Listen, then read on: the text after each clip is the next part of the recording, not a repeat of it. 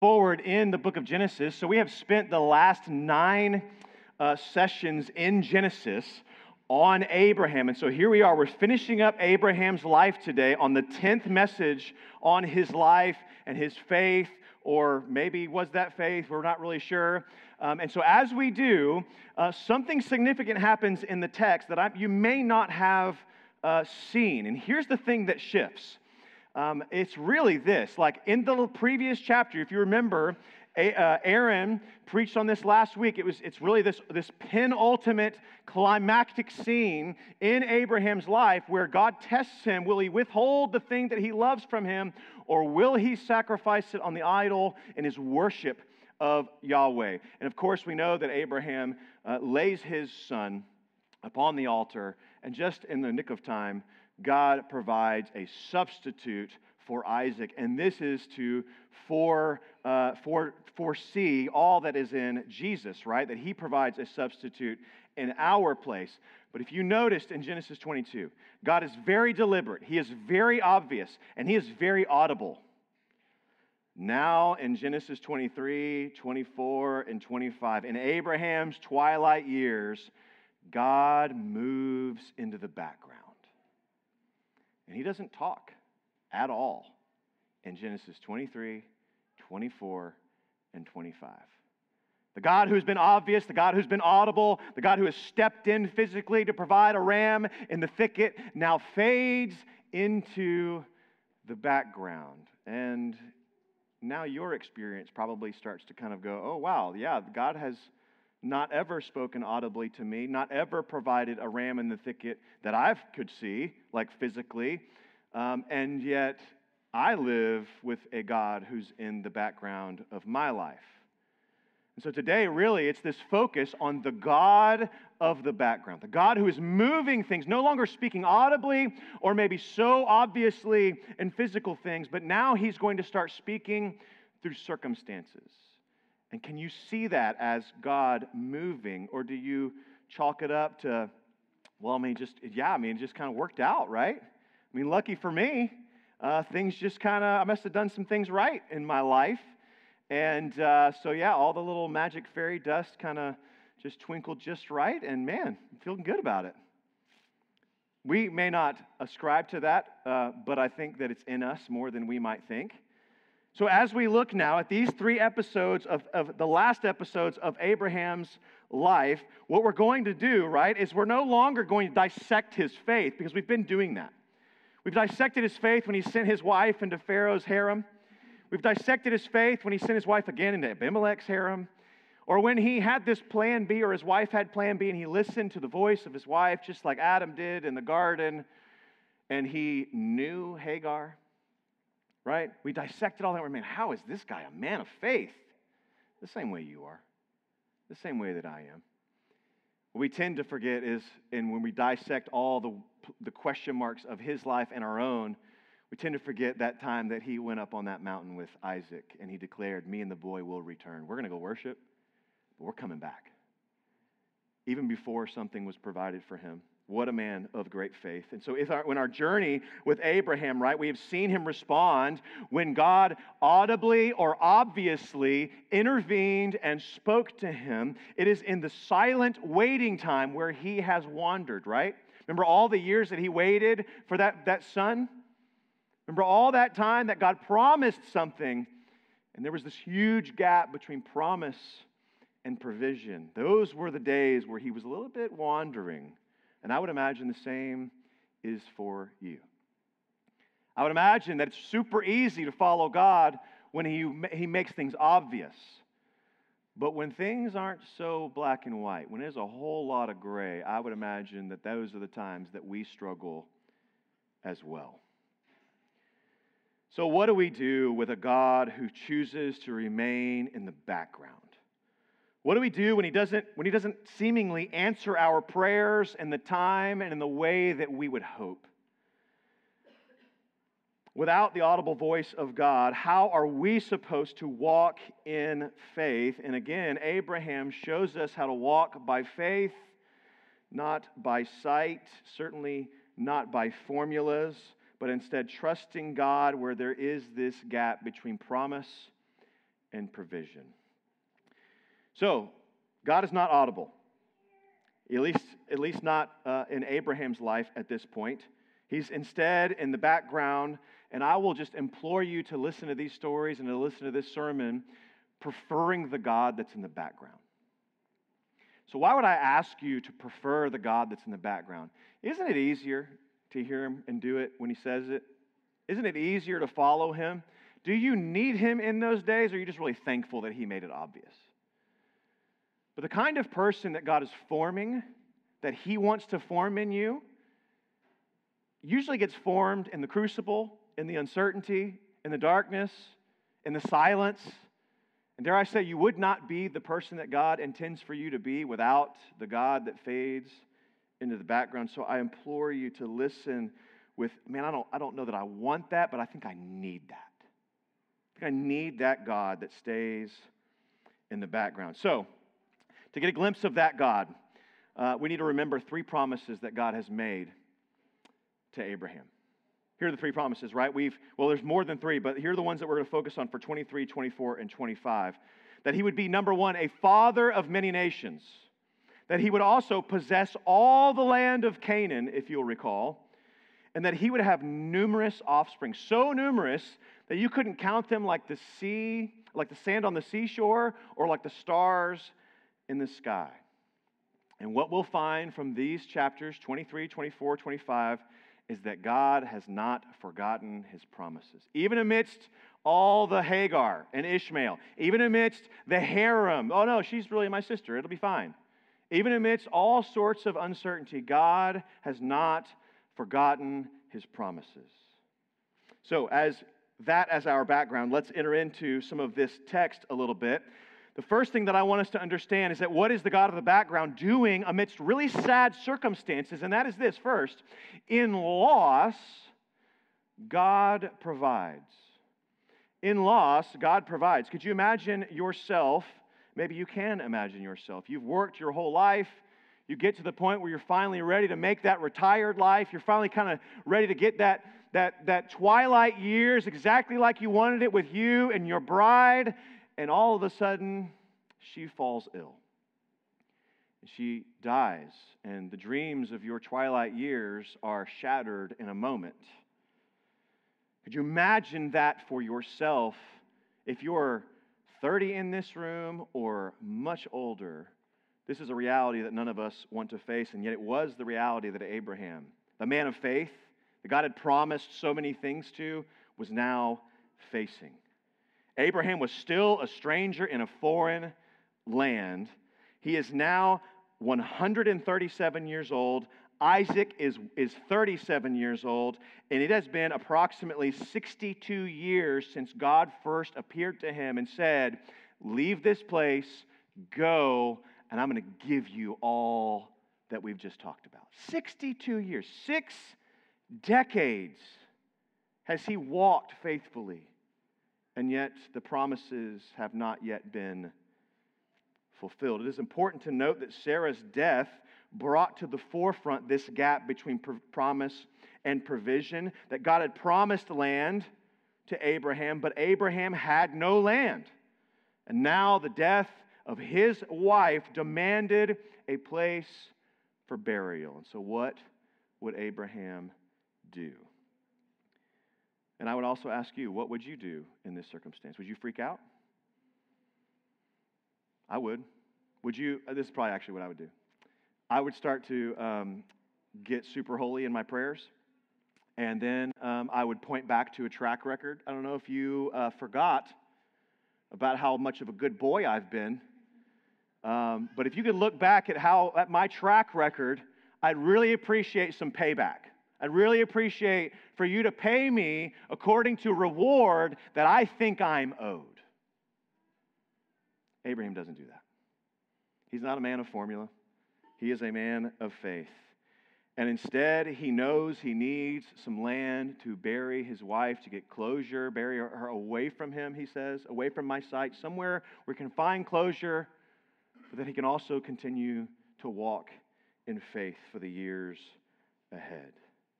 So he goes to the city gate. And if you know anything about how things were done, the city gate was where the business was done in any ancient city. And he goes to the city gate and he says, Behold, I'm Abraham. And they all go, Oh, we know who you are. Yeah, you're a blessed one. Like you're, you're like a prince. We know exactly who you are. He goes, Well, man, my, my wife has passed. I need a burial place for her. And they say, Pick out the best temporary burial place that you can find. Well, you, you name it, and you can put her to rest right now. Um, you know, obviously, it's not going to be your land because you can't buy land because you're a foreigner. But if you can just, you know, will, but by all means, temporarily, you can lay her to rest.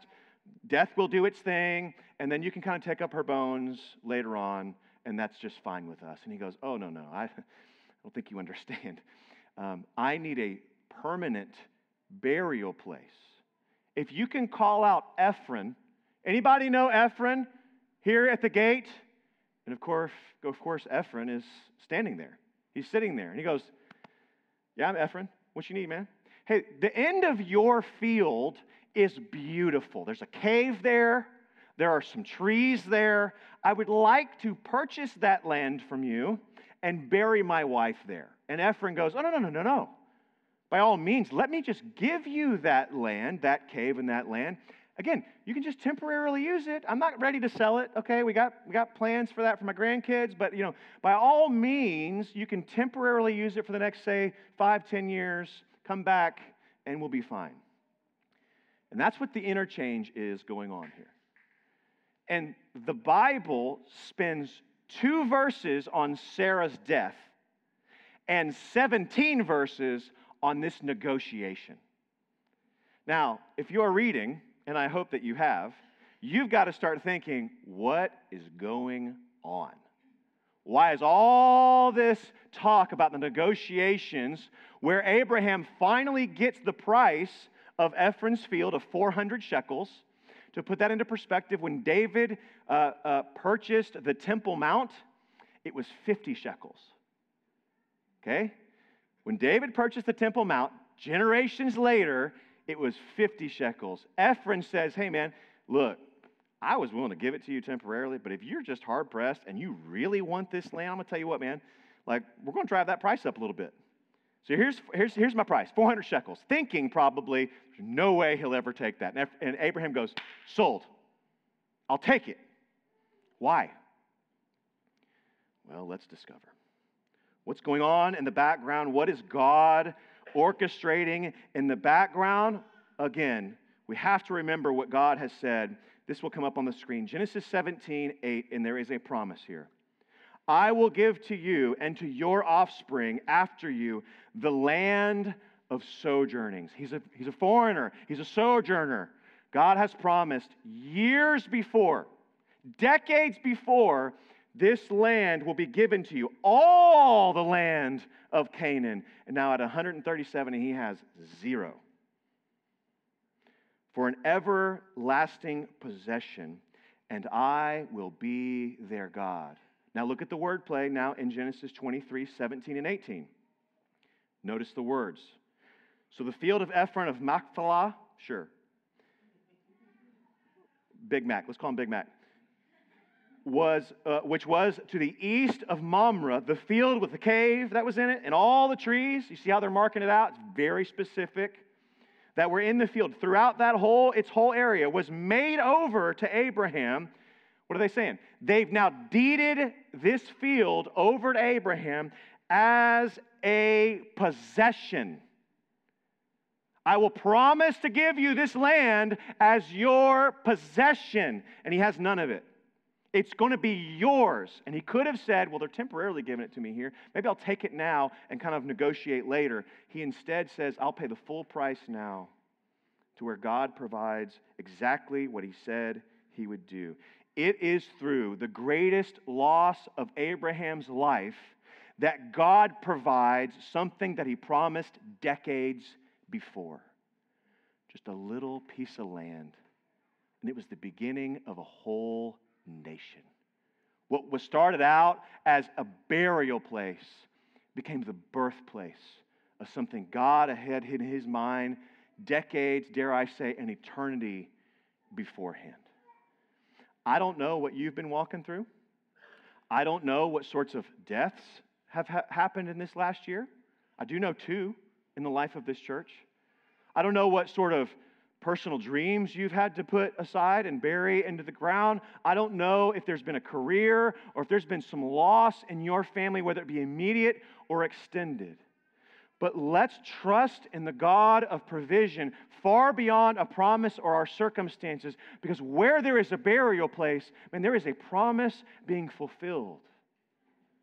I know that's, that sounds like charismatic and somehow like um, speak it to, into existence, but let me tell you, it is not. We are simply reading the text and taking from the text some spiritual principles here that in moments of great loss are moments of great love. I've been reading this book on how to parent teenagers. Anybody got teenagers in the room? You should read many books. You should have been reading books long ago. And now you're not only reading books, but also trying to get an audible uh, book and also listening to a podcast because, my gosh, they're 14. Holy moly. But I was reading this book called uh, The Age of Opportunity by Paul David Tripp. Unbelievable book. My wife put it out on GroupMe this last week. He put a, an example in uh, one of the chapters that I would pass along to you. There's no students in the room. If there are, uh, welcome to this part of the, uh, the, uh, the service. But he does say that um, there was this story about these parents that caught their son uh, looking at pornography. And their immediate reaction was to fly off the handle and start to basically go, Have we not done enough for you? Like, what is going on? Do you know better than this? Blah, blah, blah, blah, and start just hammering at him. But they called him first and they go, Look, this is what we found. This is what he's doing. Like, I'm, I'm going to lose my mind on him. We've, we've taught him better than this. He knows Jesus. And he says, Before you do that, can you see God's providential hand in caring for your son in allowing for him to get caught? Can you, can you see God's providence in his life to shepherd him and to care for him in his deepest and darkest moments? Because when there's loss, he's providing his love. Man, that, let that just wash over all of us, not for just our kids, but for our own lives. That, man, if there's ever a time where we're just dumb and someone catches us or finds out or intervenes, may we see that not as a moment of shame, but of God's providence in our lives. Against all odds and the most like, unlikely of circumstances, God uses this loss to show his love just when he needed it. In silent disorientation, God doesn't make always make his presence and provision obvious, sometimes we have to exercise faith. And we have to choose to believe that he's doing something far beyond than what we feel or sense or see. This story invites us. What do we do with a God who has promised to provide, but yet there is a huge gap? A gap in his provision, a gap in what we expected, a gap in how we thought He was going to provide and the timing that He would provide. What do we do with that God of the gap? And I would ask you have you considered how He is providing for you now? Not in an audible way, but as the God of the background of your life. Now, we could summarize the sermon right there and be done and have an early lunch, but we're at the Grove, people. So we've got two more little sermonettes. The God of the background is not done providing, but uh, instead, He is going to provide not just in loss, but in the improbable. And that's really what this next story is about. It's the longest chapter in Genesis, is this next chapter, chapter 24. And let me just break it down for you. It is not just Sarah's funeral and Sarah's death, but now the fruit of the womb of Abraham and Sarah is starting to come to center stage, and his name is Isaac. And as he comes to center stage, God is inviting us to remember something. We can find all of our fulfillment in all that we might create and all that we might accumulate and all that we might uh, have in our own kids. That might be a, a, a means of self fulfillment for us. But the story of Isaac and him now coming to the forefront is going to remind us that God's plan of redemption started long before you were here, and it will carry on long after you were here.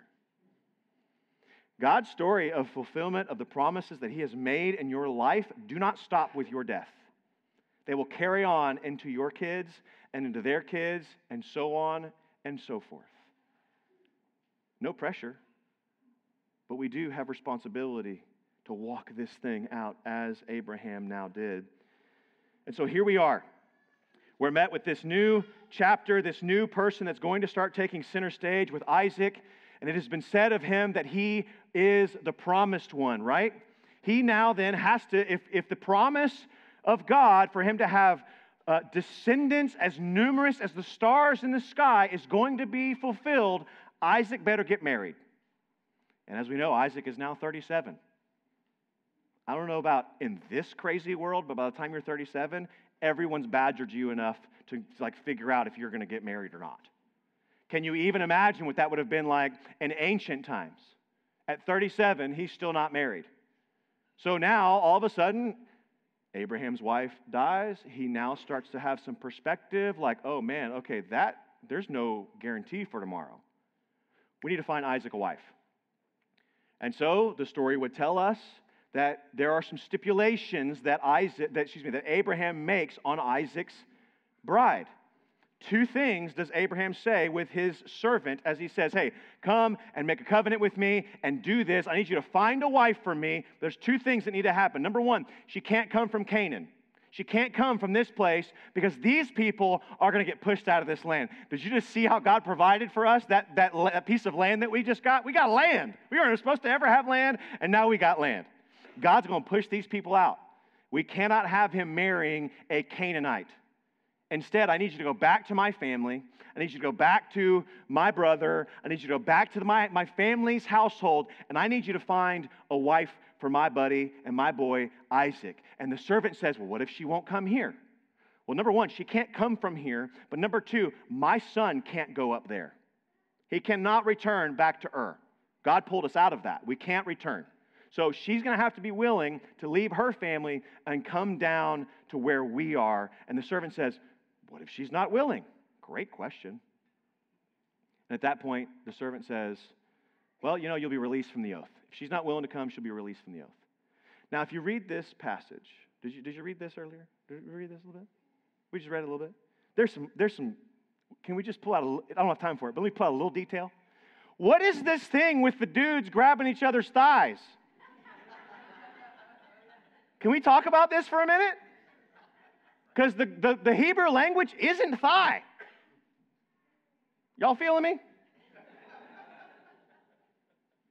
What is going on? I don't like make a covenant with y'all in this way. Like when we sit down for a partnership commitment, we're not doing this. It's, it's strange, right? So here's what's going on. The commentaries are all over the place. But let me give you my best guess. It is a reminder. Remember the part of the body of a male that was um, cut as a sign of the covenant? Remember that? We had this whole discussion about circumcision? It was a great day. You guys remember that? You guys were all encouraged, especially the females in the house. You were like, mm, warms my heart. Remember that? Like, so now they're going to remind themselves they are a people of the covenant. They're a people that has God's sign of approval on them. That's number one. So, in other words, saying, hey, man, when we make a covenant, we're making a covenant like that. Number one, that has some real implications. Number two, that particular part of the body is used for reproduction. And God has something to say about the reproduction of Abraham and his household. And so now, number one, man, like this matters. And number two, our legacy is at stake. Let's get this right. I'm going to send you, servant, on a months long journey back to my household with my camels and my possessions. I need you to find a wife for my, for my, for my boy. You got it? That's basically what I mean. There is no gray area here on what the servant is going to do, which is why he's like, oh man, this is like, this is for real. If I break this covenant, de- uh, maybe death, maybe worse. So he wants to make sure that he can, he can remain faithful to this covenant that Abraham is grabbing thighs on. He, Abraham, though, I want, to hear, I want you to hear this. As he does so, he holds to God's standards. He knows Isaac can't marry someone from here. He also knows that Isaac can't go up there. So, hey, man, she's got to leave her household and she's got to come here. He's 37. Could you imagine? I just want you to put yourself in this situation. Let's say you're up in Abraham's family's world, up in Ur, and you've got a little daughter, and say she's 15 ish, 13, 14, 15, 16, and she's just blossoming and beautiful, and your, and your pride and joy, right? And then all of a sudden she meets a stranger at a well right? And then he puts marks of ownership over her. He puts like some, some clasps on her, puts a nose ring and all that kind of stuff to say, like, that's her. Like, this is her. And then she returns home with all this new jewelry on. And she comes into the house. She's like, I met a man. I would like for him to stay here for a little bit. We're going to water his camels. It's going to be great. And they're like, What? Oh, excuse me? Tell me who you met at the mall. Like, I'm just so confused. What is going on right now? And that's exactly this situation that Rebecca returns home. She's met the servant. The servant has put down a gauntlet because not only were the two stipulations improbable, but the servant prays this in verse 12. Read it with me. Verse 24, chapter 24. It might be coming up on the screen. And the servant said, O Lord, God of my master Abraham, please grant me success today and show steadfast love to my master Abraham. Behold, I am standing by the spring of the water, and the daughters of the men of the city are coming out to draw water. Let the young woman to whom I shall say, Please let down your jar that I may drink, and who shall say, Drink, and I will also water your camels. See the test? Not only does she have to be not from here, she has to be from there, she has to be willing to come down, but now we need to make sure that she's hospitable. Hospitality is the key virtue, both in Old Testament and New Testament times. I don't know what you're doing with your house, but it is like one of the main key virtues of character. All right, side note, coming back. She's got to then offer the camels water. Please let your down jar and may drink. Who, uh, and who shall say, Drink, and I will water your camels. Let her be the one whom you have appointed for your servant Isaac. By this, by this sign, I shall know that you have shown steadfast love to my master. And look at the God of the background. Verse 13. Nope, just kidding. 15. Before he had finished praying, the God of the background says, Behold, Rebecca, who was born to Bethuel, the son of Milcah, the wife of Nahor, Abraham's brother. Came out with her water jar on her shoulder. The young woman was very attractive in appearance and a maiden whom no man had known. Oh, it seems like those, those qualifications are there. Social qualifications are there. She went down to the spring and filled her jar and came up. And I'm sorry, I'm reading on. I don't think this is up here. Then the servant ran to meet her and said, Please give me a little water to drink from your jar. That wasn't a part of the deal. But he's going. He sees her. He's like, This must be her. We got to get, we got to get in front of her. And she said, Drink, my Lord. And she quickly let down her jar upon her hand and gave him a drink. And when she had finished giving him a drink, she said, I will draw water for your camels also until they are finished drinking. Now, that's no small task. One camel, if they went without water for a few days, which they're known to do in the Arabian Peninsula, would take down 25 gallons of water.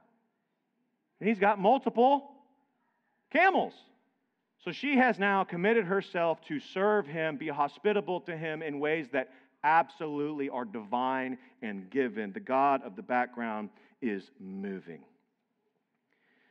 Now, in all of this, here's, here's where my word for the students was going to come in. But I'll just make it a word for singles, I'll make it a word for marrieds, for widows, for divorced, and for students. Are y'all ready? Abraham did not, in the midst of dire circumstances, all of a sudden start to compromise God's standards for his life.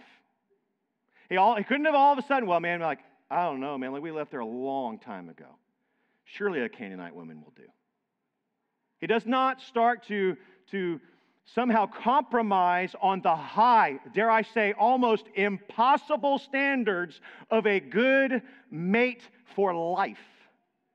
I don't know if you're single in the house or if you've got a student in the house, but I have um, major concerns for my two daughters. Major concerns for my two daughters, not just for their own holiness, not just that they would keep to the standards and the boundaries by which they have been set before them, but my goodness, when I look at their friends and I see their friends and I go, they love Fortnite. I don't know if they love Jesus.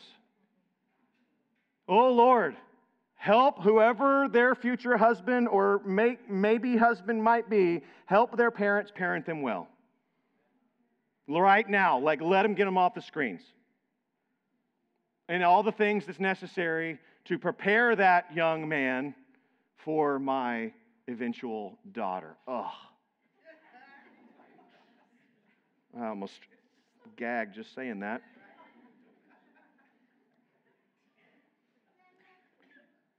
If you're single, if you're widowed, if you're divorced, do not lower the standards that God has set. You may think they're high, but they are protective for you.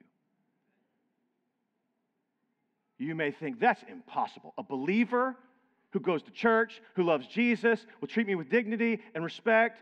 Yeah, yeah, she can't come from here. She, and he can't go there.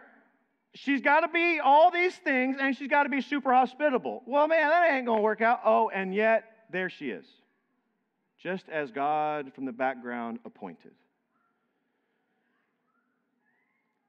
I'm lost in my notes, so bear with me. I would ask you this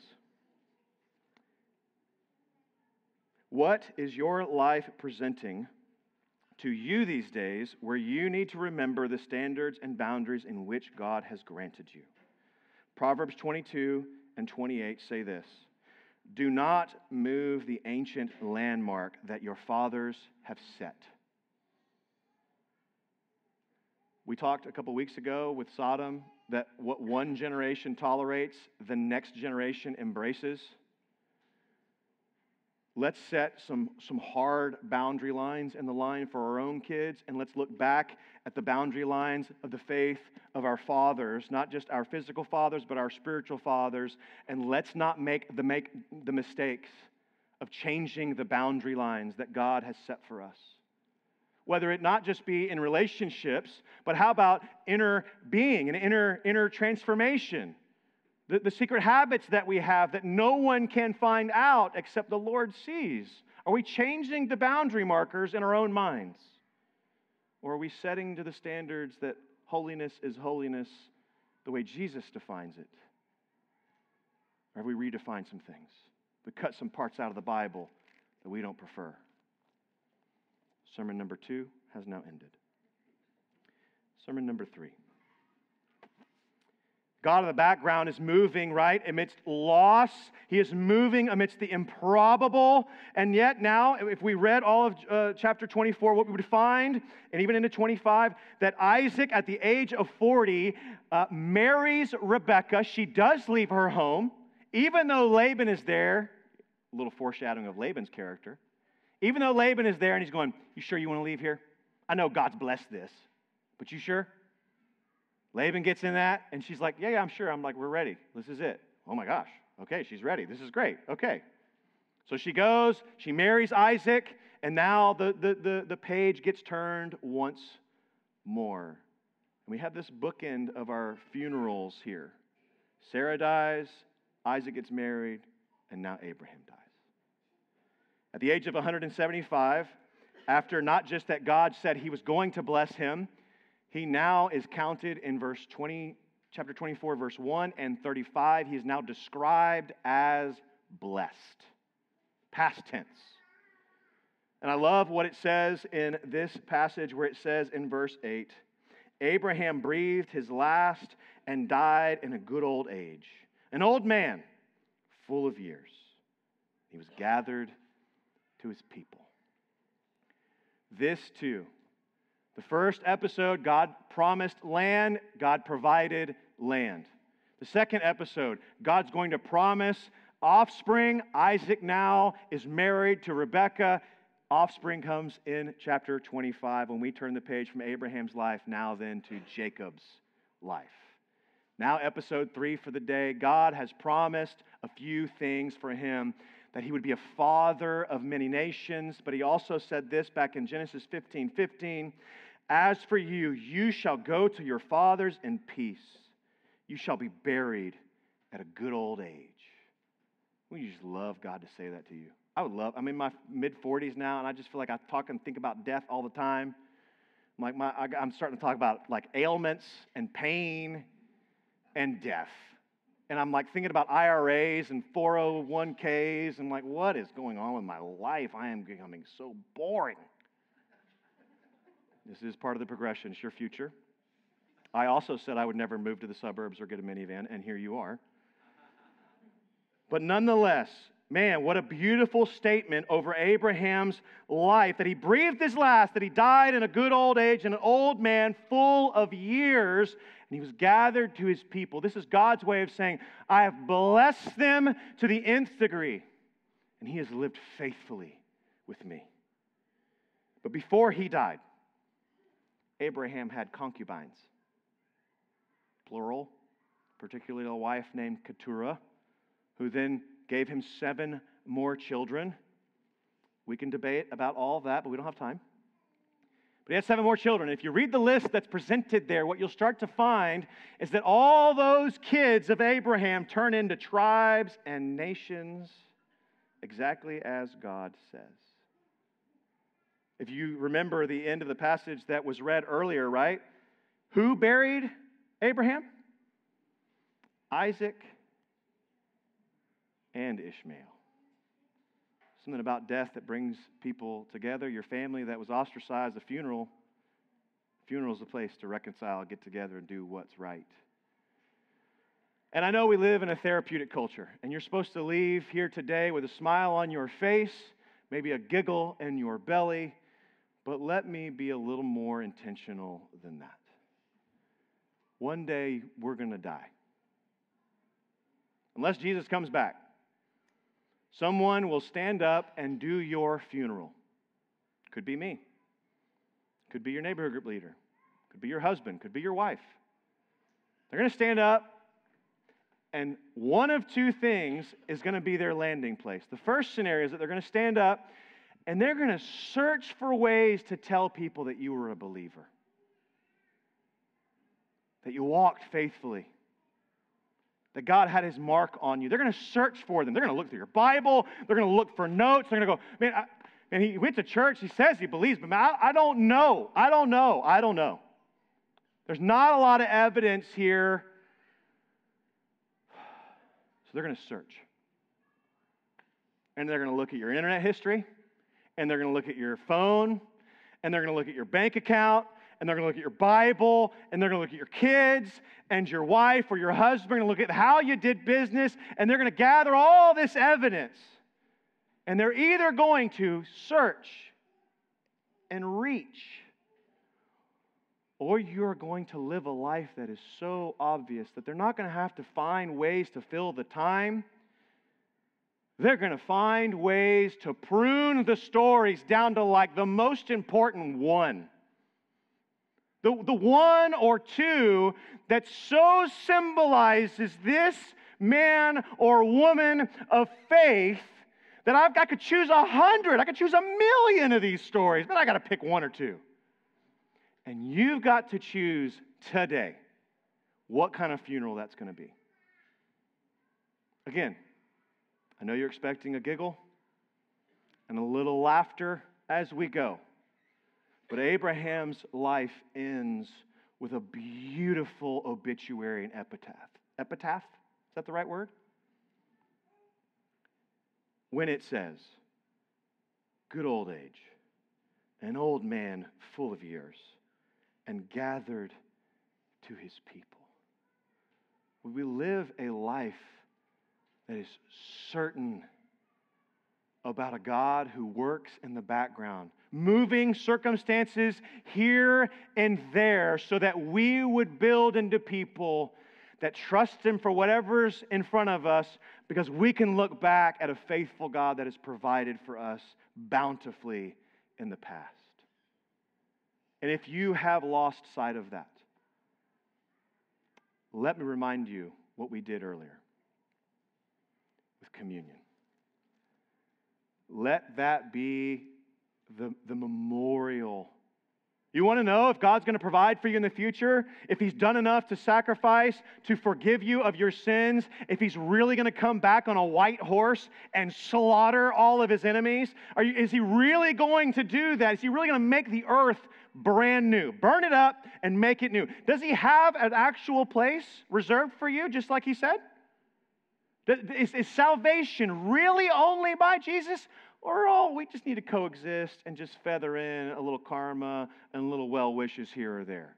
Is it really worth the cost of following Jesus if you actually die for him? The future generations, maybe our generations, may be faced with that.